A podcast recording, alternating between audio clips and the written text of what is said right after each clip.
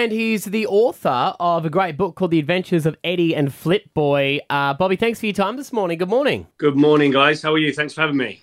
Now this is very exciting. You are Flip Boy. We should explain that because you are you you've been a gymnast from what age? Um, I was a gymnast from the age of four, and I retired competing for Great Britain when I was seventeen. So my whole, uh, my pretty much my whole childhood was was gymnastics. Yeah. God, it's not really right to have a career by the time and retire by the time you're 17, is it? I hadn't done anything by that stage. Well done. You you are the most amazing. Uh, you do stunt work on movies and your body doubles as well. How did you get into Hollywood? It's actually a great story. I was training to become a professional stunt performer for the UK British Stunt Register and, and Film and TV, and I had a phone call. Um, and, and in the UK, sorry, in the UK, you have to um, you have to qualify in like six disciplines from like a possible like I think it's twelve. Mm. Um, and I had four of my skills out of the six, and I had a phone call asking to come into Pinewood Studios and audition to stunt double for James Bond. Ooh. And I literally thought it was a friend of mine like taking the mic.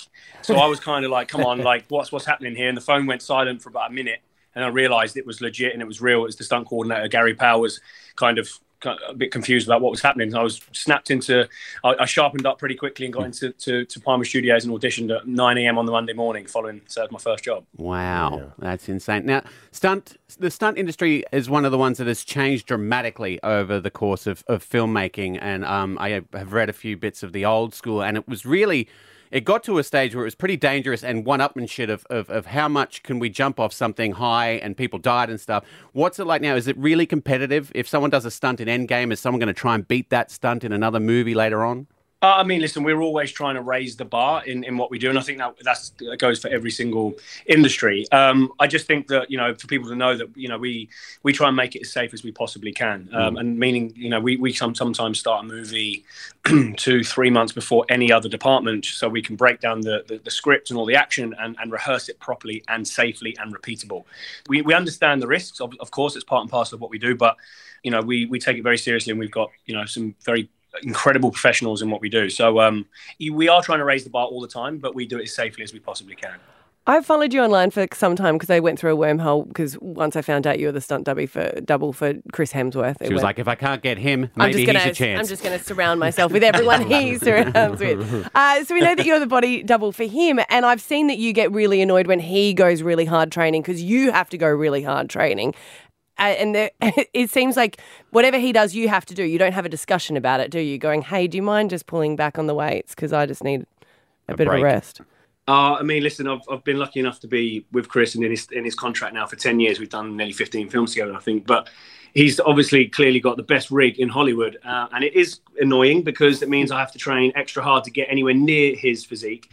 Um, but in a good way, also we push each other, and, it, and it's good. It's good to have competition. So if you're going to have competition, you must have the best competition out there, which is him. So you know, we the last Thor we just we, we shot that obviously comes out next month, Love and Thunder. Yeah. It was during COVID that we decided. He, he called me and said, "Look, I want to get in the best possible shape we've ever been in, healthiest, fittest. Um, so we're going to train even harder. And I was like, wait a minute, mm-hmm. we we do that all the time, and you always look ridiculous. So what, how are we going to change this? Yeah. And we managed to do it again. We raised the bar. He's in the best shape he's ever been. I was in the best shape I've ever been. Um, and I think everyone's going to be pleasantly surprised when the movie comes out because I think he did an amazing job. He must always. have been pretty excited when it was like Fat Thor in the last one. And he's like, you know what? I might just fat suit it. Like, no, we could have eaten like so much stuff. Yeah, it, I mean, unfortunately, in the schedule with Infinity War and Endgame, we actually there was a few like crossovers. We'd we'd go back and shoot scenes while we were doing that, so there was never a chance for us to get fat. Ugh. And I, at the time, it was a joke because I was like, "Yes, we're going to get fat. It's in the script, amazing." And he's like, "Nah, we need to shoot both movies at the same time, so we we can't." So we had to train just as hard. But then wouldn't it be harder if you like say they came to you and they said we need to do a stunt for Daniel Radcliffe? Like stripping the weight would be even harder to get down to twig size. Um. I mean, he's a lot smaller in height, I, mm. I think, as well. I think I'd have to yeah. chop the bottoms of my feet off. But yeah. we, we actually we did that. Me and Chris did that on um, in the heart of the sea uh, in the story, they get lost at sea and they starve. And, yeah, and we, yeah. we got really, really skinny. And Chris took it to a new level. Like he really was in the zone for that one, and uh, that was that was tough. So I think I went down to something crazy, like 76 kg, the lightest I've been since I was 16, 17. It was insane. Wow. And he keeps all his, like, you know, his school friends are all around him. His PT. We spoke to his PT. This is no joke, and he said this advice to us. Was this a few years ago? Yeah. Yeah. He said that um, that Chris Hemsworth and himself, yeah, that he they fast until midday. So then we all started fasting to midday as well. Look how hot we are. Look how that worked for us, Bobby. Works really- Is that something you do as well? Yeah, I think um, once we start getting in a, in a program and we're working on a film together, all of us as a group, exactly that. As a team, we'll try and you know push each other, motivate each other, and try and stick to a, a regime. And um, you know, the intermittent fasting it, it helps for so many. So many studies have been done that you know helps with everything, not just um, you know controlling weight loss and whatever. So.